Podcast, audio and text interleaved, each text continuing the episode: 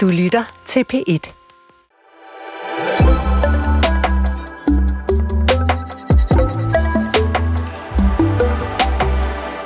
Fremtiden.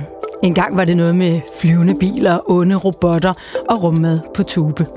Nu kan en enmandsdrone være din næste taxa, en velfærdsrobot din gamle mors mest kærlige sosu. Og faktisk kan man godt sætte tænderne i en ribeye-bøf, der aldrig nogensinde har siddet på en ko. På fremtiden på P1 er vi nysgerrige på alt det her nye. På den fremtid lige om lidt, hvor alle de opfindelser, tanker og teknologier, der stikker næsen frem i de her år, er en del af vores hverdag. I løbet af den næste time skal vi tale om noget så specifikt som, ja, en særlig jobfunktion, nemlig fremtidens læge. For hvad bliver lægens rolle egentlig om 100 år? Er det ren forebyggelse? Har vi overhovedet en læge, eller bliver det den kunstige intelligens, der stiller vores diagnose?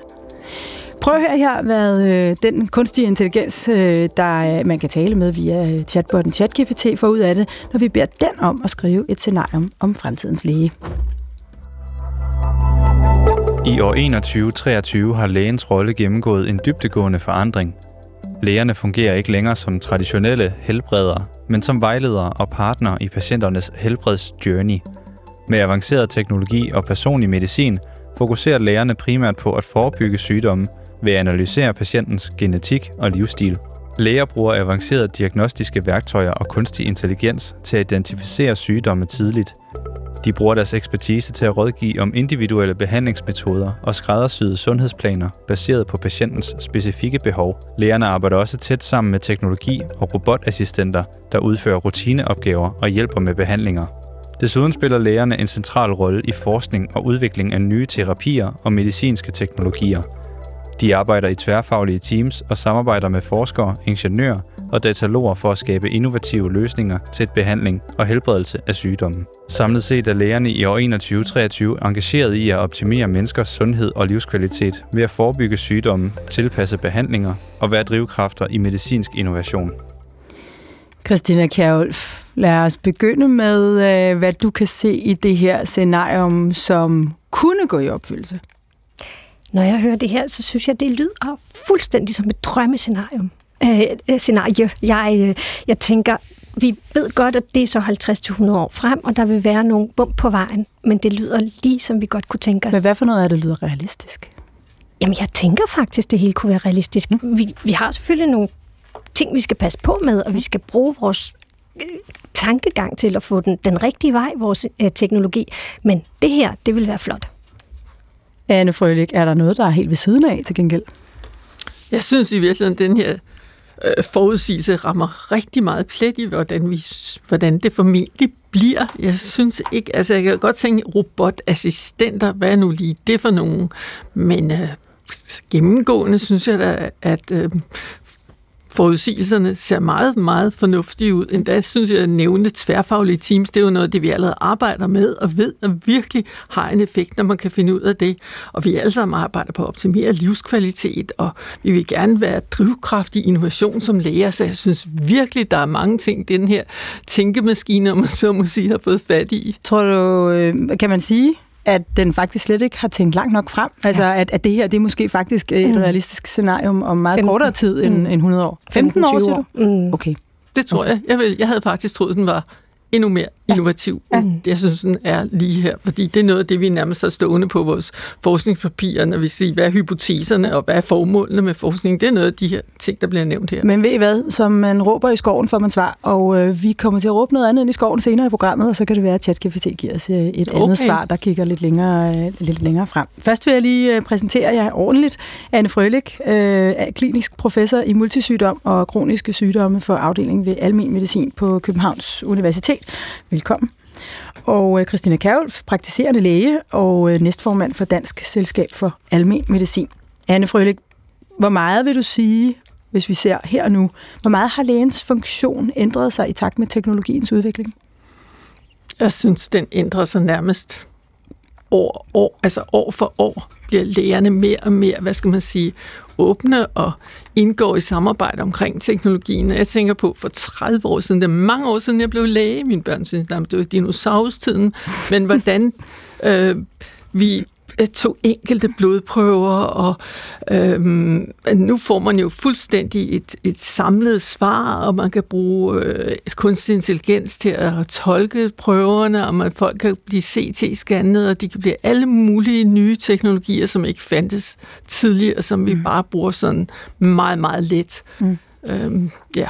Så det har, det har forandret øh, almen lægegærningen radikalt. Ja, og det kommer nok an på, hvor du kigger ind i sundhedsvæsenet, om du kigger på læger i hospitalsvæsenet eller læger i almen praksis. Og der tænker jeg, at Christina skal fortælle noget om almen praksis, hvordan det har ændret sig. Jeg tænker også, at, øh, at jeg har været praktiserende læge i 15 år, og jeg kan godt huske, hvordan det var der for 20 år siden, min far var praktiserende læge. Men alt, hvor vi har fået mere teknologi ind, har gjort tingene meget mere komplekse. Vi har fået faktisk flere arbejdsopgaver. Min far kunne nøjes med at skrive i hånden en enkelt sætning, når han havde set en patient. Øh, det er ikke det scenarie, vi har i dag. Og øh, i virkeligheden, så, så skal vi nemlig skælne meget mellem den fremtidens læge, om det er på hospitalet, altså det specialiserede, eller det ja. er det almengyldige. Og der sidder jeg jo så repræsentant for det almengyldige. Og der arbejder vi jo faktisk hele tiden på less is more i virkeligheden, ikke? fordi vi er over i, at vi ikke skal tage alt for stor bred palet af blodprøver. Vi sådan skal øh, spare lidt på ressourcerne og, og modificere det. Ikke? Mm. Men, øh, men der er, så der vil være to forskellige lægescenarier. Ikke? Mm. Mm. Hvad, hvad er det, der gør lige præcis lægens øh, rolle så interessant, når vi kigger ind i, i fremtiden? Altså, hvad, hvad er det, den, hvor, hvor er det, du, du ser for dig, øh, Anne Frølik, at den, at den forandrer sig, når vi kigger rigtig langt frem? Altså, jeg tænker, at lægens rolle bliver ganske forandret af, at vi både har betydeligt flere data. Det er data, som man ikke som almindelig menneske lige kan overskue. Man bliver nødt til at få noget hjælp fra AI, og samtidig teknologien som sådan, altså undersøgelsesmetoder, behandlingsmetoder, øh, anvendelse for bare hele genetikken, gør jo, at lægerollen af den grund også bliver anderledes. Jeg tænker nærmest, hvordan skal læger uddannes for at kunne følge med i de her ting, og forstå sig selv og forstå sit samarbejde med, med kolleger. Jeg synes, det er virkelig komplekst. Mm. Øh, og en stor mundfuld i forhold til særlig uddannelsen af læger, men også de læger, vi har. Hvordan sikrer vi os, at vi alle sammen er uddannet til at kunne gøre det bedste mm. i forhold til det, vi skal kunne, og de teknologier, der findes, og vi heller ikke overbehandler eller underbehandler osv. Tror, tror du, Christina Kjærf, når vi nu får så meget mere data ind, og, og man måske kan sige, at man konsulterer øh, lægen. Altså det bliver en form for konsulent, som man, man har som sparringspartner i, i, i sit eget helbred. Bliver, bliver lægens rolle så også mere forebyggende? Vi er allerede meget forebyggende, og vi er egentlig også konsulterende, fordi patienterne har været hjemme og, og tjekke op. De har gjort deres øh, arbejde, hjemmearbejde, ikke? og læst på det og gjort sig nogle tanker. Øh, det du tænker på, det er, at vi måske i fremtiden vil kunne købe nogle kits og selv måle nogle ting, og så komme med det, og så have en bekymring, som vi så skal tage os af. Og det er det, det er de bump på vejen, jeg ser, at vi vil kunne få meget ekstra arbejde ud af noget, som ikke skulle være målt og ikke skulle være blevet til noget. Mm. Øh, fordi vi i almen praksis helst tager det på symptomerne, selvfølgelig også altid øh, på, hvad, hvad er din sandsynlighed for at få en sygdom. Der ser vi jo på deres arve, øh, øh, for, øh, historie hos deres farmor. Men der vil vi jo så med genom øh, sekventeringen og hele den viden, der nok kommer eksponentielt øh, øh, voldsomt de næste 10-15 år, have et ekstra redskab med noget artificial intelligence, der siger, den her person har 0,3 procent chance for at udvikle det her, at det er så relevant i den her situation, hvor patienten henvender sig. Ikke? Mm. Så der vil vi kunne bruge det. Mm. Men, ja, men vores kunstig intelligens, hvis, den er jo ikke klogere end det, vi selv har givet den indtil videre. Mm. Øh, og der skal vi hele tiden i virkeligheden være bagstopperen og passe på, at den ikke kører den forkerte vej. Mm. Så det er egentlig derfor, at teknologi har givet os mere arbejde. Mm. Det er, fordi vi hele tiden skal sikre, at det er patientsikkert vi er så bekymrede for, at det bare kører derud af. Mm. Og når man ikke har øh, ja, lovgivningen til at regulere, hvad det er, der kommer på markedet, nye mm. smarte uger, som kan give en fornemmelse af, at du ligger med en puls på 40 om natten, at det er så bekymrende, og så kontakter du lægen. Vi er som praktiserende læger jo det eneste og første og åbne tilbud til alle, der er øh, øh, sygdomsbekymrede.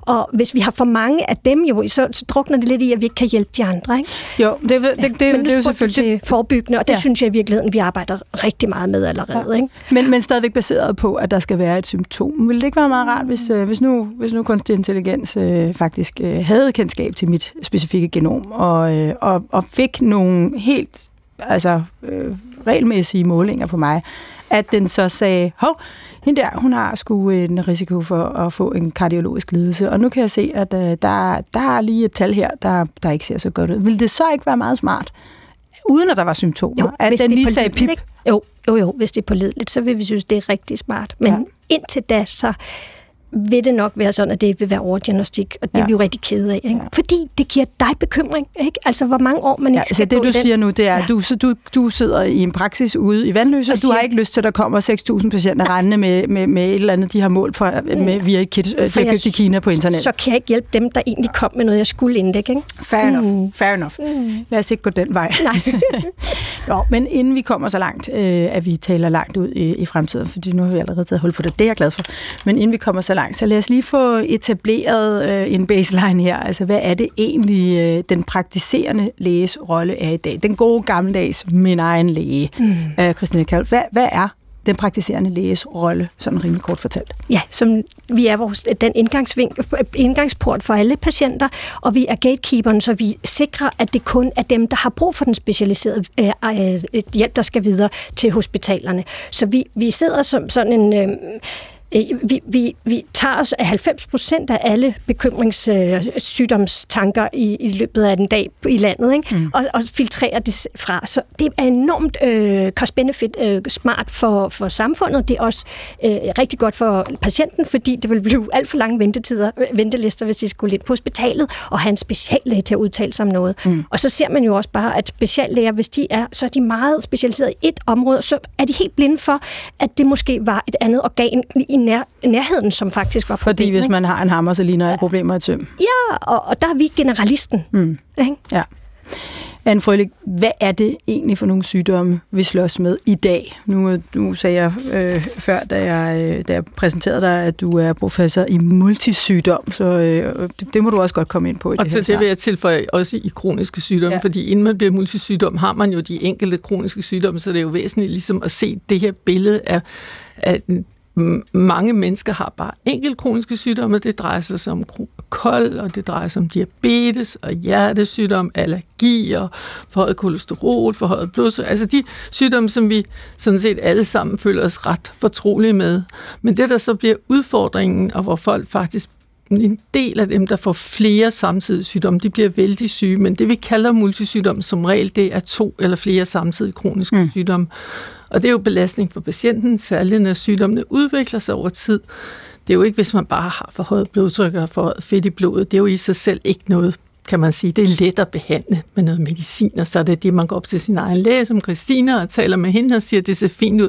Men over tiden så har de her sygdomme jo en naturhistorie, hvor de så udvikler sig til at, hvad kan man sige, de får, de mennesker, der har sygdommene, får komplikationer, og man også, hvad kan man sige, samlet i øget risiko så for, for andre tilkommende sygdomme, som ikke lige ligger inden for det lille sygdomsspektrum. Så som med.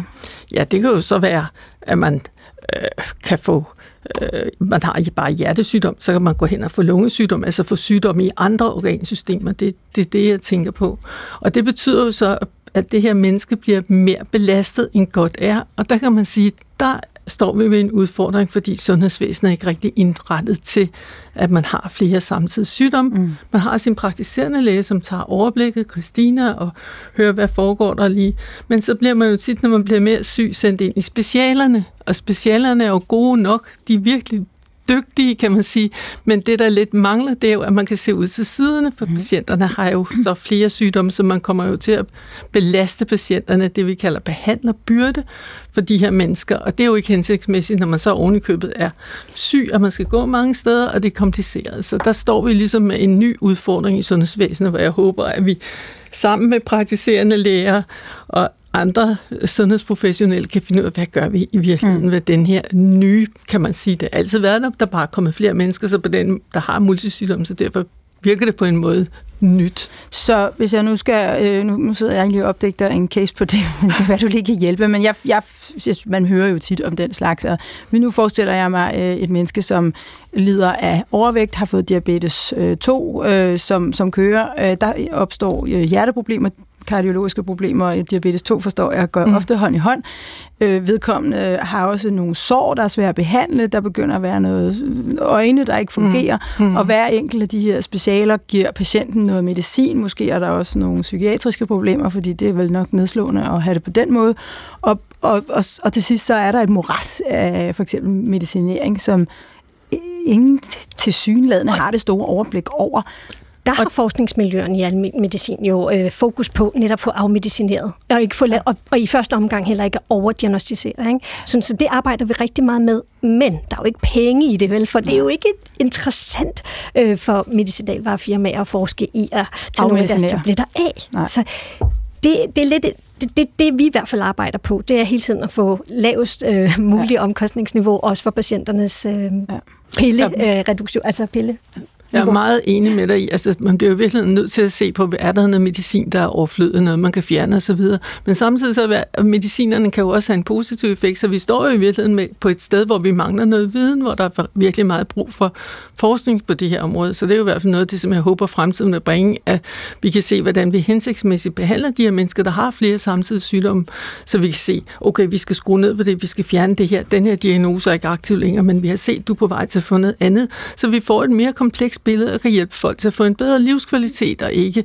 Men jeg synes, det lyder som om, at du siger, at nej, hvor kunne vi godt bruge, altså lige bortset fra mm. det med forskningen, men nej, hvor kunne vi godt bruge et tværsnit gennem al denne data. Ja. Og hvem er det nu, der er god til at lave det tværsnit gennem al denne data? Det er vel netop de teknologiske redskaber, Præcis. vi har, altså en kunstig intelligens. Præcis, findes, og det er jo også noget, vi, vi sidder faktisk og forsker i det på den måde, vi bruger de danske register, som jo ja. er fantastiske, kan man sige, hvor vi jo har diagnoserne og patientkarakteristika, hvor vi kan se, okay, du starter med at have hjertesygdom, hvad bliver så den næste diagnoser, altså ligesom for at prøve at se, hvad bliver så den næste, afhængig af alder og køn, og hvor altså også dit uddannelsesniveau, som er kraftig indice for, kan man sige, for alderen er altid den hårdeste faktor, men der er også andre faktorer, som spiller ind, når man udvikler flere kroniske sygdomme.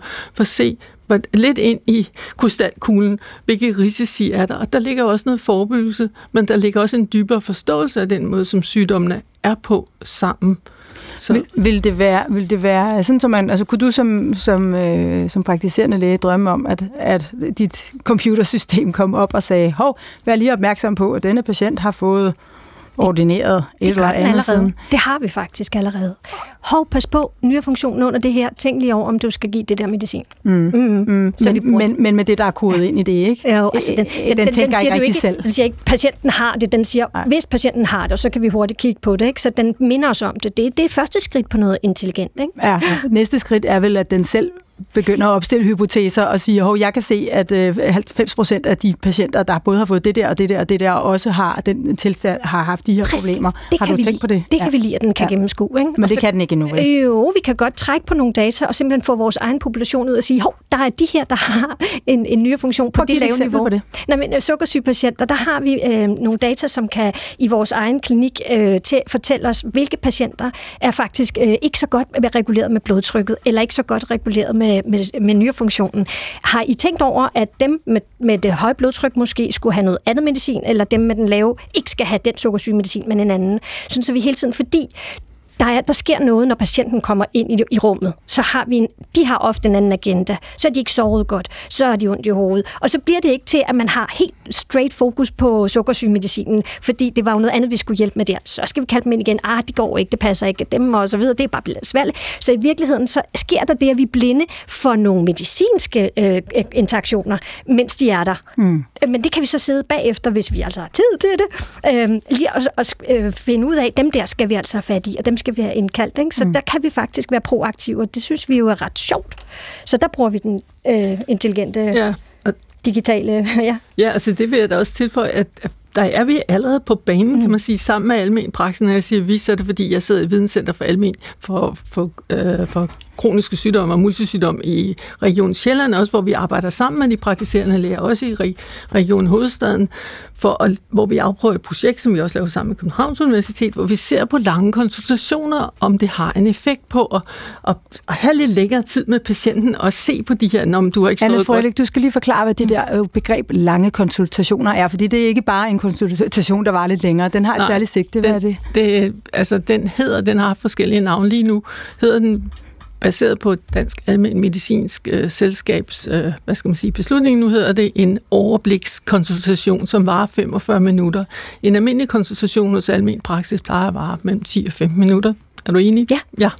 Øh, og den her konsultationsform er beregnet til, at der er tid til at høre patienten, hvor vil du gerne hen med behandlingen, og det drejer sig om patienter, der er særlig multisyge, altså flere samtidig kroniske sygdomme. De får længere tid, lægen får længere tid til at forstå patientens situation, og man har mulighed for at fjerne diagnoser, altså det diagnostisere, fjerne medicin, måske også lægge noget til, gå lidt dybere med patienten og faktisk forstå patientens situation bedre, end man kan på en kort konsultation, og lave nyt? en plan. Er det et nyt fænomen? Ja, det er nyt på den måde. Vi har afprøvet det i en, i en stor praksis øh, i Vandløse for ja, det ved at være en 3-4 år siden, og nu er det blevet en del af, hvor der var virkelig godt resultat, men det var bare det, vi kalder et forløbet studie. Nu er det i gang på landsplan, og det er også i gang i særligt i to regioner, hvor man vil se, om det har den ønskede effekt. Men det ved vi faktisk ikke endnu. Nej. Man kan jo sige, at hvis vi er der i 2023, hvor det at have lidt længere tid til en patient med multisygdomme er øh, en ny ting, så må man jo sige, at der er plads til rigtig mange forbedringer ude i fremtiden. Men vi skal passe lidt på, fordi vi får jo ikke flere varme hænder, så vi kan heller ikke udvide tiden til, øh, til for mange patienter. Jeg, egentlig bare, jeg kan lave et eksempel, bare fem minutter ekstra øh, på, øh, på, på lægens dag. Det, det, det kan på et år for alle de praktiserende læger egentlig tage 300.000 konsultationer væk fra andre, der havde brug for det. Så, så det, det kan godt være, at der er nogen, der skal have noget længere, og vi skal have redskaberne til det. Men vi skal passe enormt meget på, at det ikke bliver det, øh, for vi har ikke flere varme hænder. Øh, det er desværre sådan, det er i hele sundhedsvæsenet. Ikke? Øh, så det skal, vi skal arbejde smart hele tiden. Jeg tror, dit regionsråd vil være glad for dig, Christina Kauf. Ja, vi er meget effektive. Carsten, det ja. Men der har jeg lyst til at sige, der kunne vi jo måske bruge kunstig intelligens til at finde de her mennesker, som har særlig brug for det, så vi ikke kommer til at bruge tiden forkert hos jer, fordi netop I er meget sparsomme, og det er sundhedspersoner i det hele taget, så vi kan finde lige præcis de mennesker, der vil have gavn af præcis. en overblikskonsultation. Ja.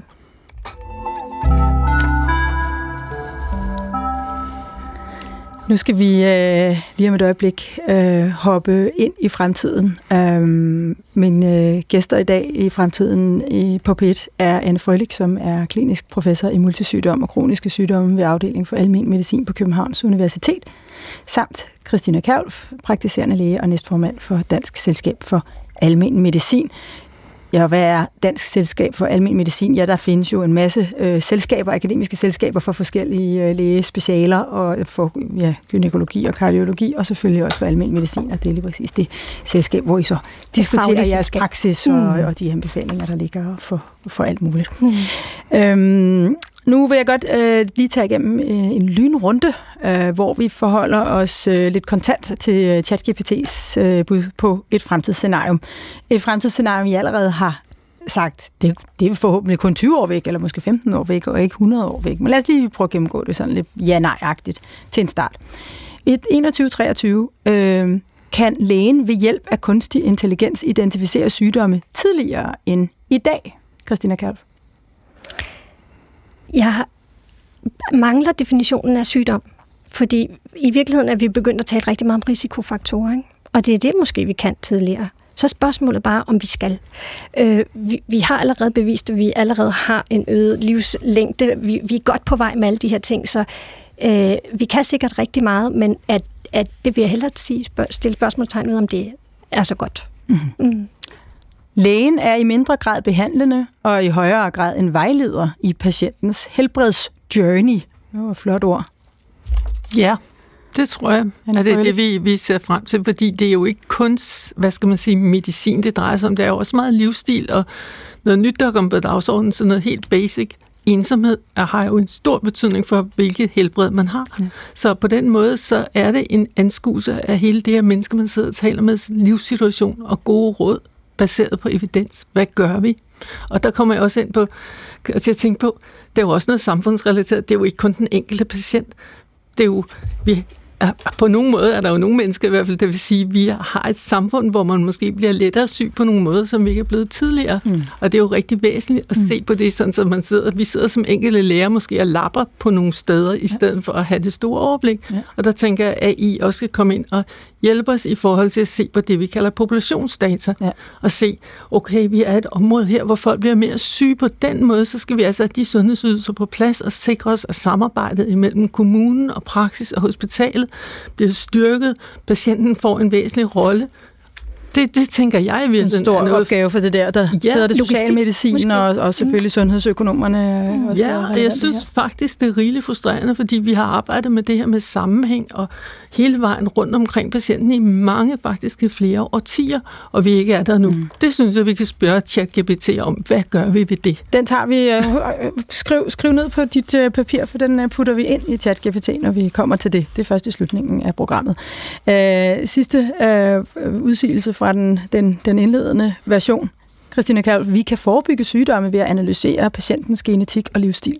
Ja, det tænker jeg i virkeligheden. Ja. Mm, fordi vi får artificial intelligence til at kunne aflæse hele det genom, som har været for stor en opgave ja. for os. Ikke? Ja. Men så jeg tror heller ikke, at vi... Er, jeg, jeg, jeg vil sige, at det vil betyde 5-10 procent øh, øh, i vores daglige virke. Det er ikke noget, der vælter det meget, hvis du forstår. Fordi Hvad bygger den, du egentlig det på? Det tror jeg, fordi at den, øh, vi, vi, vi, vi har ikke øh, sandheden i genomet der, det er jo multifaktuelt. Du får jo også påvirkninger udefra. Der er den fysiske påvirkning, øh, opvokset i rygerhjem, eller, eller øh, noget mentalt. Ikke? Altså, vi har hele paletten, så derfor bliver det ikke noget, som kan... Altså, vi kan ikke have den der gamle øh, apparatsfejlsmodel, og så bare tro, at vi kan se det i genomet. Men ved vi, ved vi reelt, hvor meget genomet betyder? Nej, det ved vi ikke. Det er jo, det, det er jo slet ikke... Det er jo noget, vi finder ud af, ikke? Mm. Men jeg, jeg kan ikke forestille mig, mm. at den kan forudsige, hvad dine påvirkninger fra du kommer ud som foster og, og frem, ja. hvad det også har af betydning. Ikke? Lad os kigge lidt, uh, lidt længere frem. Lad os lige tale om, hvad det er for nogle udfordringer. Vi har været lidt inde på det, men hvad er det for nogle udfordringer i sundhedsvæsenet, som det ser ud nu, og som vi skal have styr på, øh, for at, at fremtidens læge kan komme bare frem med det scenarium, som vi nu øh, talte om i starten, og som, vi, som, som er ønskværdigt? Christina Kaul. Allerførst skal vi vide, hvad vi skal stille os de store spørgsmål. Det her er et øh, potent øh, øh, apparatur, vi har opfundet, øh, og, og der skal vi vide, hvor, hvor skal vi hen med det? Hvad skal vi bruge det til? Og vi kan meget hurtigt se, at hvis vi bruger det til for eksempel at pleje de ældre, jamen så har vi endnu mere ensomhed, som vi snakkede om. Ikke? Og øh, hvis vi meget hurtigt bruger det til de øh, unge, som gerne vil se, hvad deres kalium er hver morgen, så har vi den store bekymring. Angst og depression og ensomhed, de der ting, der bare vil blusse op. Hvordan kan vi med den intelligente øh, øh, et, et hjælp. Øh, prøv at undgå det i hvert fald. Og vi kan forudsige det, og hvordan kan vi få, så få det lidt over til, at vi faktisk får de positive effekter ud. Mm. Vi har jo indført al den her øh, teknologi, først for at aflaste os fysisk. Det var dejligt. Så blev vi så blev vi mere og mere dogne med det. Nu har vi jo indført noget, som også kan aflaste os øh, mentalt. Og der er også en risiko, ikke? Så bliver vi mentalt dogne der er store etiske problemer der med, hvor, hvor, hvornår holder vi op med at tænke selv. Og mm. der er det jo i hvert fald dejligt, at den her forudsigelse siger, at lægerne de tænker stadig, og de forsker, og de kan føre på, men man kan godt risikere, at altså, der er fordele og ulemper, som jeg hvis vi, det, Men hvis vi, kigger, hvis vi kigger hen over det her med teknologien og teknologisk rolle og, og, og kunstig intelligens, hvis vi så siger, hvad er det sådan for nogle generelle udfordringer i sundhedsvæsenet, som vi har her nu, som der skal styr på, for at I har overhovedet har mulighed for at, øh, at anvende, hvad der nu er af nye muligheder, øh, både kunstig intelligens og en lang række andre. Jeg tror, det skal være, at man kan stole på, hvad den kommer frem til, og at den... Nej, udfordringer i sundhedsvæsenet. Ja, øh, hvis, ja, nu hører jeg dig sige, øh, spørge mig, hvad, hvad kan den kunstig intelligens hjælpe os med? Nej, Nej jeg spørger, spørger, hvad er det for nogle udfordringer i sundhedsvæsenet, vi skal have styr på, for at I overhovedet Ja, i de store, det, ja, ja, det er ja. vores, øh, øh, at vi ser frem, at der vil være 25 procent øh, flere ældre om, om, om ganske få år, ikke? og at vi ikke har varme hænder nok til det det er jo, det er jo den, vi rigtig gerne vil. Ikke? Ja. Øhm, og så vil vi bare gerne undgå, at det genererer unødigt meget arbejde, før vi er der, hvor det er så intelligent, det kan opbebære hende. Ja. Effekt. Hvad ser du af udfordringer i sundhedsvæsenet, som vi er nødt til at få styr på, for at fremtidens læge overhovedet kan udfylde sin rolle hensigtsmæssigt, Anne Frølik? Jamen, jeg tror, jeg ser nogenlunde det samme som Christina. Nu gennemgår vi mange på varme hænder, vi, der bliver flere ældre. Det betyder jo altså, at den her lange levealder, vi alle sammen forhåbentlig får, og gode leveår, betyder jo altså så også, at vi samler sygdomme op undervejs. Så der er noget, vi, vi skal se på her. Hvad gør vi ved de mennesker, der har flere samtidige sygdomme? Men en ting, som jeg synes er forstyrrende, eller som vi virkelig også skal have styr på, det er, øh, vi har, kalder vi det, så meget evidens, og vi har så mange retningslinjer, og vi prøver at bruge dem på bedste vis. Det er jeg sikker på, at du struggler med til daglig, Christina. Der er meget af den her viden, som vi kalder viden, som måske ikke er særlig substantielt, og ser få ryddet ud i retningslinjerne, så vi kan gøre mindre og kun gøre det, der er effektfuldt. Hvad er det for noget, for eksempel?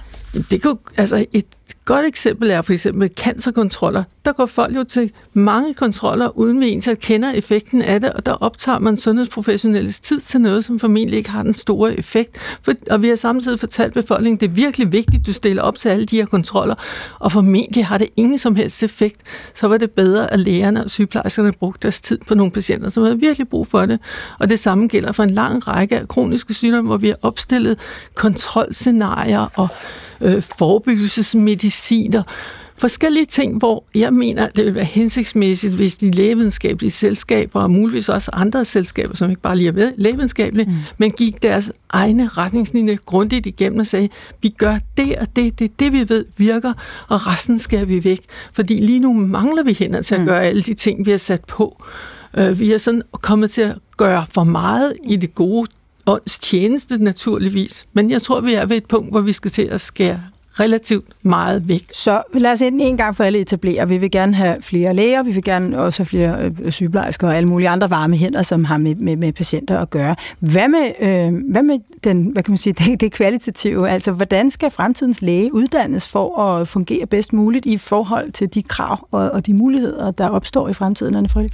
Jamen, der tænker jeg, at det er virkelig væsentligt at have en læge, der hele tiden er uddannelsesparat og i stand til at tage ny viden ind og være vældig kritisk over for viden og kunne se, om er det viden, eller er det bare noget, vi tror. Mm. Fordi det er i hvert fald ikke noget, jeg lærte i min uddannelse. Samtidig tænker jeg også, det er væsentligt, at man lærer at være et, hvad skal man sige, et kommunikerende, helt menneske, mm. der kan møde den enkelte patient. Læger kommer jo, hvad skal man sige, af mange grunde for den bedre del af middelklassen. Det gør de fleste læger, og kender måske ikke til den, det liv, som deres patienter mange mm. gange lever. Jeg er godt klar over, at der er forskel igennem landet i forhold til den her udfordring, ikke? men det tænker jeg også er væsentligt. Men hvis, hvis, vi ser, hvis vi ser ind i en fremtid, for nu at bruge en populær vending, hvor øh, multisygdomme vil være hyppigere optrædende, muligvis fordi vi bliver så meget ældre, at vi nok skal nå at få ravet alt muligt mere til os, muligvis fordi vi har flere og flere livsstilssygdomme.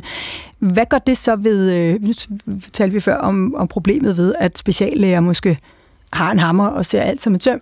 Øh, hvad, hvad gør det ved jeres specialer? Altså skal en kardiolog faktisk også lige forstå lidt om, om øh, diabetes? Eller hvad, hvad er det, det, hvordan kan det opløse jeres specialer en smule? Altså jeg ved ikke, om det kan opløse, men jeg synes i virkeligheden, det kan gøre specialerne dygtigere, man kender man har en, også en meget god viden, substantiel viden om de nærmest sam, eller de hyppigst samforekommende sygdomme til for eksempel øh, hypertension, kronisk hjertesygdom, lidt mere specialiseret. Hvad er hypertension? Et forhøjet blodtryk, ja. man simpelthen som læge kender til de sygdomme, der ligger ved siden af. Og nu er det også sådan, så at de her mennesker, som pådrager sig, eller får de her flere sygdomme, der er en virkelig en kraftig social slagside. Så derfor er det altså også vigtigt, at lægen kender til, hvad skal man sige, øh, at kommunikere med mennesker, der kommer fra forskellige sociale lag. Jeg er godt klar, at vi ofte tænker på samfundet, at vi alle sammen er fuldstændig lige og har mm. samme øh, helsetituation osv., men det har vi ikke. Christine Klaus? Jeg vil bare øh, skrue tiden en lille smule tilbage, hvor du sagde det med forskningen, hvor jeg synes jo også i al min praksis, vi sidder jo med et helt andet befolkningsgrundlag, og der mangler så meget forskning på mm. det grundlag. Vi skal hele tiden forholde os til, hvad de på de fine afdelinger med de helt specialiserede og svært syge øh, patienter har lavet af retningslinjer, hvor det er meget, øh, det er sådan den fineste standard, og det kan bare det er urealistisk, at vi kan gøre det, øh, implementere det på vores niveau. Der mangler så meget forskning om, hvordan vi netop gør det på øh, mere sådan, øh, stabilt niveau, øh, i stedet for, at det skal være på det fineste hele tiden, sådan, så der er nogen, der får Cadillac-udgaven, og andre, der ikke får noget, fordi vi ikke havde tid. Så hvis vi skal sådan øh, opsummere sådan den, den nærmeste fremtids udfordringer, altså der er noget med noget mere øh, multisygdom, der er noget med nogle ændrede demografier, øh, og så er der selvfølgelig et, øh, et problem i forhold til antallet af, af varme hænder. Og pragmatisk syn på, hvad man kan give den, den enkelte patient sygdom ja. af, af hvad hedder det, opmærksomhed, ja. og uden at der er skader. Vi vil jo aldrig skade, men, men måske i virkeligheden lige sådan tage noget af medicinen væk. Øh, og så, og så, en, og så den her, øh, det her hensyntagen til, at, øh, at vi ikke får øh, efterladt folk i, i, i ensomhed og depression mm. og mm. angst osv. Lad os lige gå øh, en, en lille hop længere frem endnu, øh, Christina Kalf. Din, din formand, øh, du er, du er næstformand, som mm. sagt, øh, din formand, Bolette Frederiksen, har peget på klimaforandringerne som noget, der kommer til at påvirke lægefaget og ikke mindst os øh, som patienter. Bolette Friedrichsen hedder men ja, det er rigtigt, fordi Undskyld, vi ja. ved jo godt, at, øh, at øh, den ændring i temperaturer, øh, i det hele taget med miljøet, det vil jo udfordre os på en måde, som vi ikke forstår. Så måske vil Hvordan for eksempel? Jamen, øh, når temperaturen stiger, så kommer der nogle andre typer sygdomme herop. Så vil det jo være malaria, der er normalt, øh, for eksempel. Øh, så vil flåten måske have det for varmt og flytte videre op nordpå. Sådan vil det ændre sig. Øhm, så vi kan, vi kan måske vi, forestille os, at malaria eller myg pludselig kan bære rundt på malaria ja. på vores breddegrader? Ja, ja.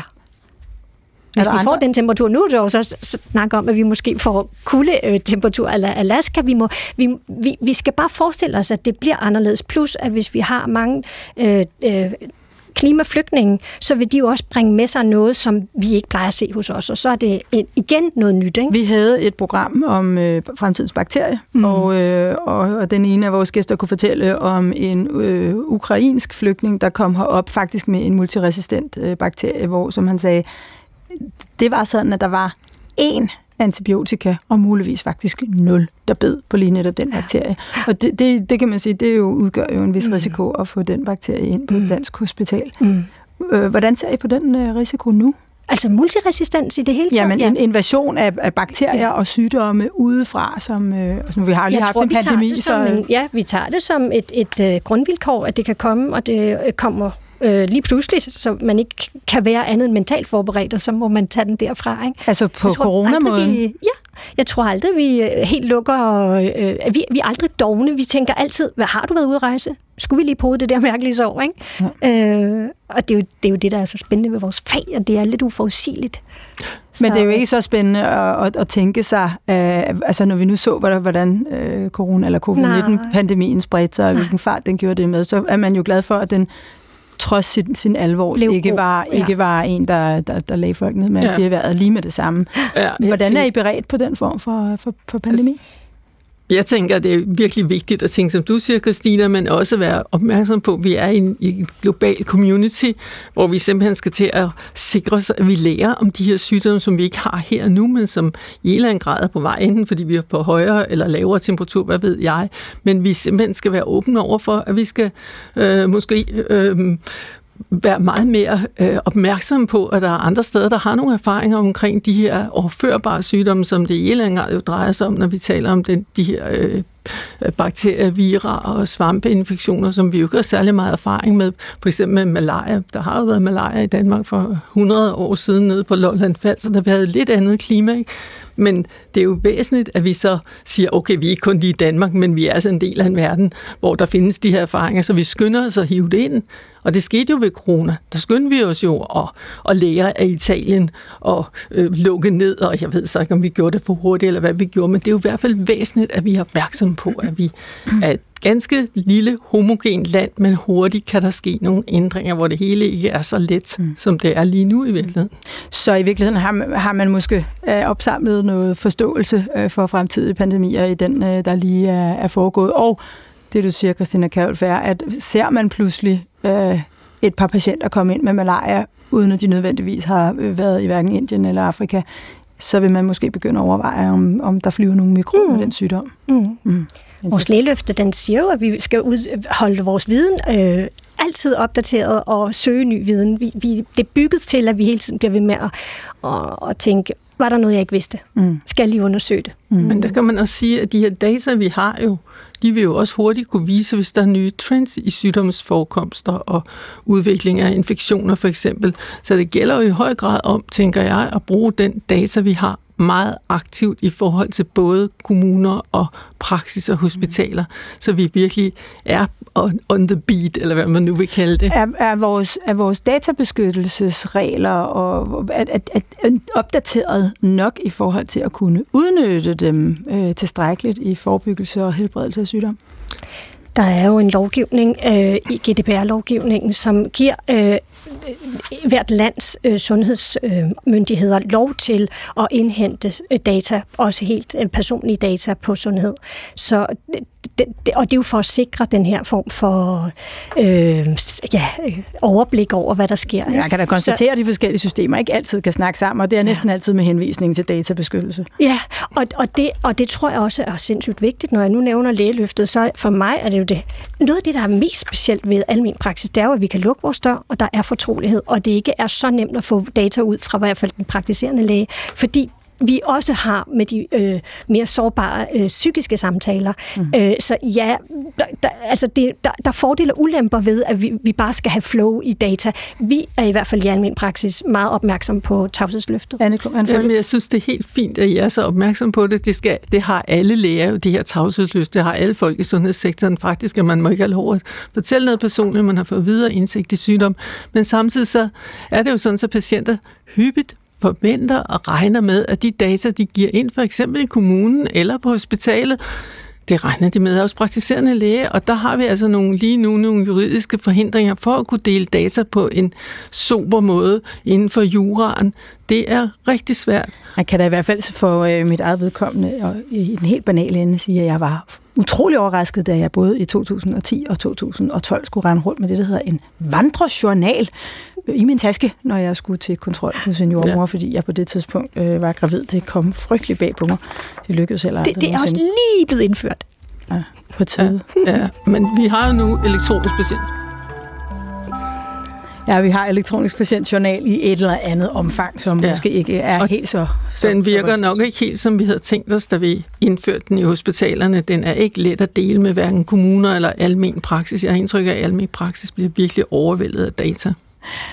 Du lytter til Fremtiden på P1, som i dag handler om fremtidens læge, og nu kommer vi lige ind på øh, de måder, vi kan anvende teknologien øh, til at øh, udføre den profession, for eksempel ved at, at have øh, data, der kan deles øh, på tværs af de forskellige systemer, vi øh, praktiserer lægegærningen i.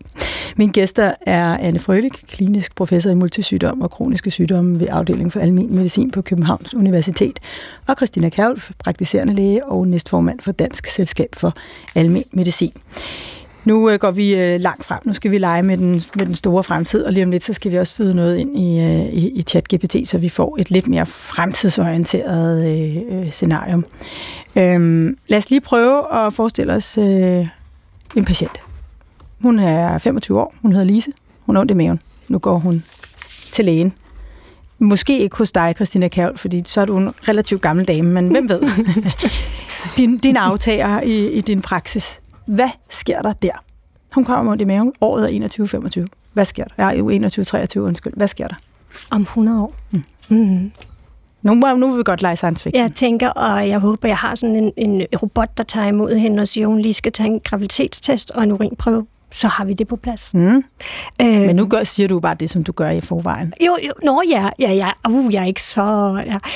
Øh, og så har hun måske øh, inform- skrevet sine informationer ind først, sådan, så det ligesom står, så at lægen har læst det ind og får også dataene på det samme. Det, jeg, jeg tror ikke, jeg kan tænke 100 år frem, men lad os sige 50 år frem af det her. Øhm, og, og så øh, kommer hun ind, og det lyder, så tror jeg stadig, folk har brug for at se et menneske i øjnene og fortælle om, hvad det her var, og mm. hvordan det startede. Fordi der er bare forskel på, hvad parklinik og, og, og den historie, man kommer med, øh, kan sige. Ikke? Tror I, øh, man har helt sådan per default har en, en dims installeret, der lige hele tiden lige kan tappe en dråbe blod, og så kan der man lige scanne den dråbe blod for lige de mest almindelige jeg værdier. Jeg tror, man har fundet ud af, at det ikke er cost-benefit-agtigt. Ja, at det er ikke noget, man behøver. Nu tænker vi ikke ja. på de priser. Det Nå. kan være, at det kommer meget ned i pris. Det er om 100 år. Ja. Kunne det lade sig gøre, at man per default gik rum med sådan en lille ting i armen, som altid lige kunne, øh, hvor man lige kunne tappe? Ja. Og så som indgangsbønd hen hos lægen, der, øh, der, der fik man lige taget dagens værdier. Helt sikkert. Men jeg, Hvad vil man kunne bruge det til i givet fald? Øh, jamen, det er jo det. Ikke? Hvor meget vil man kunne bruge det? Og jeg tænker heller ikke, at det er noget, staten vil sådan... Jamen, nu er vi færdige med at tænke i kedelige øh, økonomiske modeller, Christina Kalf. Nu ja, taler vi ja. om, hvad der vil kunne lade sig gøre i et scenarie, som er så langt fremme, at der muligvis er... er men du ved, sukkersygepatienter får monitoreret det, det så vi de kan jo sagtens øh, gøre det, men det skal nok stadig være noget med, at vi har spurgt, hvad var formålet? Og man kan jo ikke spørge om alting på en gang, fordi det, altså, øh, hvad er det, vi øh, dækker 38 special, specialer i virkeligheden, ikke? Anne Frølik, hvad, hvad, hvad kan man bruge sådan, et, øh, sådan en anordning til? Jeg tænker måske sådan en anordning er lidt gammeldags. Jeg tænker, det er smartere at spørge folk om, hvilke symptomer de har, fordi der kan man bruge algoritmer til at se, om symptomerne er alvorlige, eller om de peger i en eller anden retning. Allerede nu bruger vi jo øh, symptomer, som du sagde, Christina, til at folk beder og skriver ind, og vi kan analysere, om de symptomer er alvorlige, om de peger i retning af forskellige sygdomme, fordi jeg tænker, det er virkelig lidt grænseoverskridende at have noget siddende inde i, det kan så være, at jeg er gammeldags, men i virkeligheden, så tror jeg, det er lige så godt at bruge symptomer af folks hverdag. Ryger du, gammel er du, hvad? Det, det, det. Og så kan du få en, en... Men er der ikke en utrolig stor fejlmagen i at spørge folk om, hvornår de har gjort hvad, og hvorfor jo. de har gjort det, og hvordan de har gjort det? Altså, de har jo alle mulige forståelser af, og hukommelsesforskydninger. Blod, blod lyver vel ikke? Altså, øh, nej, men, men det kliniske blik, som vi nok stadig skal bruge, fordi symptomerne, ja, det kan godt være meget ondt i maven, men vi kan jo se, at hun ikke kommer kravlende ind. Hun går frit og svinger medsving med armene. Og hun kan, kan have en høj smertetærskel. Så, nej, der er trods alt noget, der, der, der, der i virkeligheden taler imod. Ikke? Så det, der er stadig den der med, den objektive undersøgelse, det er det der med at observere og, og undersøge patienten. Jeg tror ikke, at selvom vi så har en, en, en drone, der kan flyve en ultralydsscanner over på maven og lige undersøge der, at det er nok nok, at vi så kan hjælpe dem på afstand heller. Jeg, tror, I, tror, I, der vil være, tror I, der vil være sygdom til den tid, som I er meget opmærksom på nu, men som stå, altså, vil være ja. sjældenheder eller nærmest udryddet om 200 år? Ja. Hvad for eksempel? Jeg tænker håber på øh, nogle typer demens, og man ja. har, øh, at man har løst den. Jeg tænker ja. også på hjertesygdomme. Ja. Altså, der ved man også rigtig meget om, hvordan man forebygger. Der er rigtig mange af de her kroniske sygdomme, man har et indsigt i, hvordan man forebygger, og man har også noget indsigt i genetik øh, for mennesker, der er særlig risiko for at udvikle sygdommene, som man i en eller anden grad også... For, for eksempel hvad? Jamen, det er for eksempel type 2-diabetes, der er jo, det er jo i høj grad noget genetisk, men også noget, hvad skal man sige, livsstils. Og der tænker jeg også, den viden, vi får, og ved at få endnu mere, altså at indrette vores samfund, så man lever sundere, og formentlig også kan få en højere livskvalitet af det, så folk ikke bliver syge på den måde, som vi ser nu. Altså, at rigtig mange syg folk udvikler sygdom, at vi simpelthen havde nogle sundere byer og, og samfund, ja. hvor for eksempelvis... Lad os, tage, lad os tage sådan noget som livsstilssygdom, fordi nu ved jeg, jeg har aldrig haft, jeg har aldrig interviewet en læge, der ikke nærer stor tillid til sundhedskampagner, og jeg synes, det er sjovt, fordi jeg er kommunikationsuddannet, og jeg har ingen tillid til sundhedskampagner, og det har jeg faktisk for grund til effekt. ikke at have, fordi men de virker ikke. Det gør og de det er jeg fuldstændig enig i. Det ved man langt hen ad vejen. Det hjælper ikke til de grupper, som er mest udsatte, men ja. man har andre redskaber, man kan bruge. For eksempel noget med omkostninger. Hvor meget koster det at købe en pizza? Ja. Hvor meget koster det at købe en pose sukker? Eller halvanden liter cola? Altså, der kan man godt sætte ind med at lave noget økonomi, så folk de indkøber mere hensigtsmæssigt. Mm. At vi sælger alle de her dårlige, dårlige fødevarer, det tænker jeg, det er jo i hvert fald ikke hensigtsmæssigt for os som samlet samfund. Når nu vi ved, at diabetes 2 er ved at blive lidt af en folkesygdom, altså hvad er det, man anslår, at det er 800.000 danskere, der øh, har det lige om lidt, øh, og, og, og, og så er man i stor risiko for at få andre sygdomme. Kunne man så forestille sig, at lige præcis øh, blodsukkermåling kunne øh, være noget, man gjorde som en øh, screening, i stedet for at gøre på symptom? Nå, men det er vel i virkeligheden det, vi gør, fordi man går ikke og venter på... Jeg får ikke målt, målt blodsukker nej, nej, nej, men, men der tænker vi jo også lidt, hvornår er alderen til det, og hvad er, det, øh, hvad er din familiære, øh, arvelige øh, udgangspunkt. Ikke? Der screener vi på den måde. Så nej, nej, man skal ikke... Altså det, det er også igen, du taler den her over... Øh, eller for tidlig diagnostik, hvor, diagnostisering, ikke? den skal vi jo også passe på med, ikke? Overdiagnostisering. Mm. Så hvis vi alle sammen bare på det strukturelle niveau kunne blive hjulpet til at have en sund øh, livsstil, så ville der være rigtig meget, altså rygningen, ikke? Så vi havde vi ikke lungerne til at, mm. at blive dårlige og, og have, have en stor dødsårsag i, i slutningen, ikke? Så hvis vi, hvis, vi siger, at øh, forhåbentlig er vi kommet visse, de, visse former for demens til livs, mm. nogle kræft kræftsygdomme mm. måske. Øh, ret, mange, ret mange af de kardiologiske mm. øh, problematikker, som mm. er nogle af de store dræbere. Hvad så den store fremtidens plage, tror jeg? Det kan jo gå hen og være ensomhed, for eksempel. Mm. Hvis vi ikke formår at indrette vores byer øh, sådan så at folk kommer sammen, men at man bor i hver sin lejlighed. Altså antallet af, af folk, der bor alene, er jo stødt stigende, særligt i byer, og folk flytter jo til byer. Der er jo en stærk tendens, har været, har været det i flere århundreder, at folk flytter til byer, sådan så at vi jo virkelig på den måde skaber et problem, som vi kender til, frem for at virkelig sætte ind omkring, at der bliver lavet fællesskab, at byer bliver skabt, så de har fællesskaber. Landsbyer i, i byerne. Ja, for altså, eksempel. Det paradoxale er jo, at du stadig forsøger at, at få de ældre til at blive i eget hjem så lang tid som muligt. De sidder bare der og er ensomme. Mm. Vi burde i virkeligheden få struktureret øh, nogle små landsbyer for ældre, ikke? så ja, de kunne, og ikke kun nu har, trives på den måde. Ikke? Nu, ja, har vi så, nu har vi så øh, lidt identificeret øh, både nogle af de øh, teknologiske muligheder, vi håber, vi har i fremtiden. Øh, vi har nogle af de øh, sygdomme og problematikker, og også sociologiske, kan man næsten kalde det, øh, vi ser øh, frem imod. Nu skal vi lige altså, have født dem ind i ChatGPT. Så hvad er det, vi skal have født ind i den, så den giver os et, øh, mere, øh, et endnu mere fremtidssikret scenarie? Ikke bare et, der virker om, om 20 år, men et, som er realistisk for om 100 år. Hvad skal vi sige til den? Vi skal sige, hvordan vi kan få en sund befolkning. Hvordan skaber vi en sund befolkning med færrest mulige kroniske sygdomme og høj livskvalitet og øh, mulighed for fysisk aktivitet? Og det fortrolige forhold mellem læge og patient kan blive bevaret. Fortroligt forhold. Hvordan, øh, hvilken rolle spiller teknologi, og hvad for noget teknologi? Nej, men jeg ser jo lidt en overvågningstendens ikke, øh, generelt, og, og der vil jeg bare håbe, at vi stadig kan sige, her slukker vi altså for, for computer og video. Men nu tror vi ikke ud i kritikken. Nu er vi ude, i, nu er vi ude ja. i at forestille os, hvordan vi kan anvende teknologien i en fremtid. Hvad, hvad skal vi sige til den, at den skal skrive ind i sit scenarium? Så vi får et scenarie, som vi synes er realistisk for om 100 år. Der synes jeg for eksempel, altså det her med, at vi lige pludselig, eller lige pludselig, vi er kun det langt, men vi anvender jo meget mere øh, forskellige, øh, hvad kan man sige, øh, teknologier, hvor vi kan se hinanden og tale sammen. Og hvis det kan blive endnu bedre, så vi kan føle os endnu mere sammen, selvom vi ikke fysisk lige er sammen. Fordi det er jo ikke altid, man kan lige flytte sig hen. Så, så vi har en, en løsning på den der ensomhedskrise, vi er ja. bange for, øh, som den store plage. Og struktur, øh, infrastruktur, hvis mm. det var egentlig det, jeg blev inspireret af, da du sagde med øh, kunstig intelligens, at den kunne beregne, hvad der er nemmest for patienten, så vedkommende ikke skal unødigt mange gange på en specialafdeling. Mm. Hvordan kan vi samle de der ting? Det håber jeg også, de arbejder på. Ja, ja og, og der tænker jeg altså også, der er noget lægevidenskabeligt. Noget, hvad er det? Noget lægevidenskabeligt? Ja, noget lægevidenskabeligt, at folk de skal flytte så meget rundt, at vi simpelthen skal indrette ja. vores klinikker, vores sundhedsvæsen, så man ikke skal gå så mange steder, ja. men det, som jeg nogle gange tænker på som patientens supermarked. Mm. I vores dage går du jo ikke både til slagter og købmanden, og øh, i gamle dage havde det skov, to, nu hedder det Matas, men det hele ligger jo inde i supermarkedet. Og tænk, hvis der var et patientens supermarked, hvor Christina sad, og der sad en psykolog på den anden side, en fysioterapeut, og ja. hvad ved jeg. Altså det, som patienterne har brug for mm. tæt på dem. Ja, så det ikke er store specialcentre, man skal på tværs af landsdele for. Ja. Lige om et øjeblik, så kommer øh, min øh, kollega Nikolaj med vores øh, nye øh, scenarium, som, som prøver at, at, at skrive de her øh, elementer, eller de her input ind i, øh, i, i vores fremtidsscenario. Jeg ved ikke, jeg ved ikke, hvor langt ude i fremtiden den kommer egentlig. Det er jeg lidt spændt på, fordi nu synes jeg faktisk, I blev lidt mere påholdende med science fiction øh. Men øh, lad os prøve at se. Den vi skulle også bede dem om at, at forholde sig til overdiagnostik. Over, overdiagnostik. Nej, nej, vi er mm. forsigtige nok, som det er. Mm.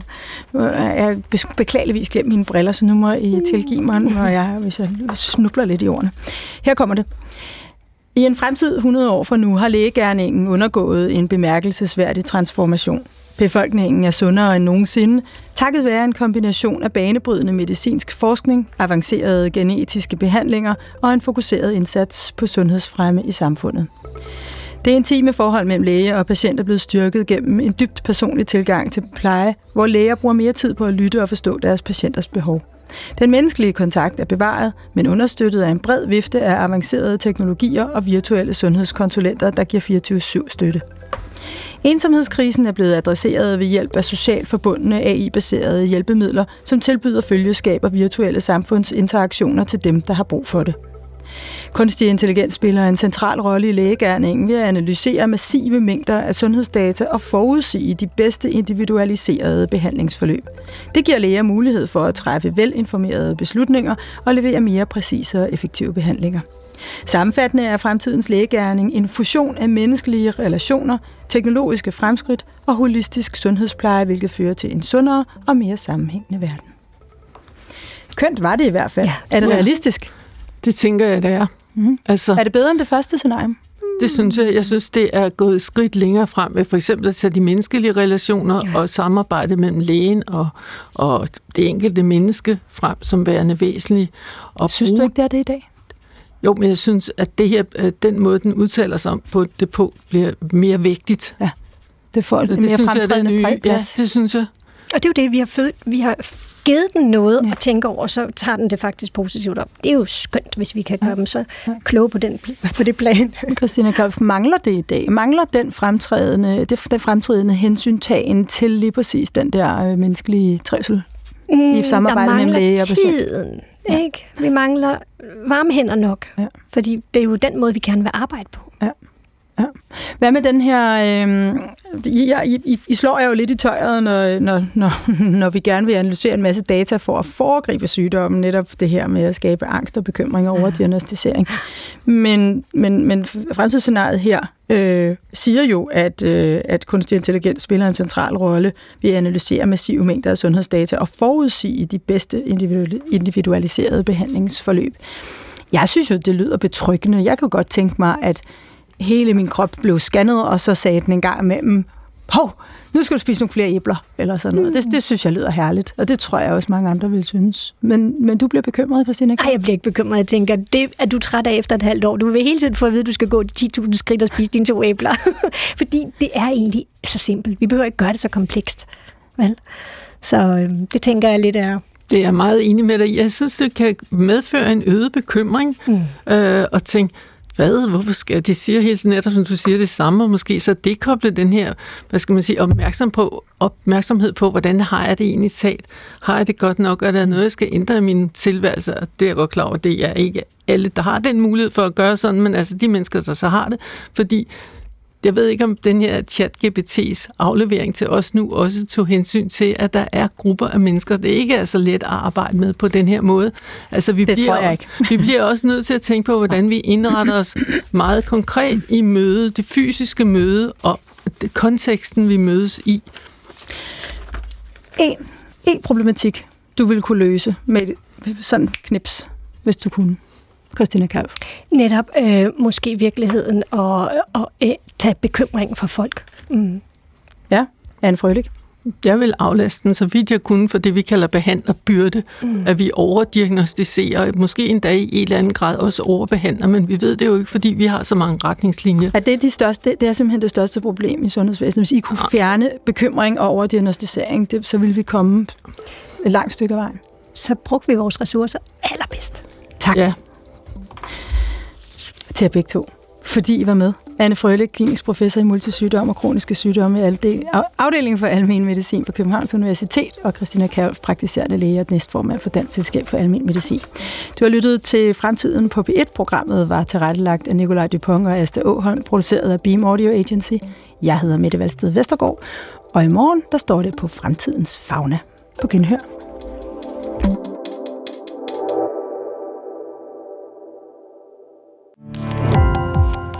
Gå på opdagelse i alle DR's podcast og radioprogrammer. I appen DR Lyd.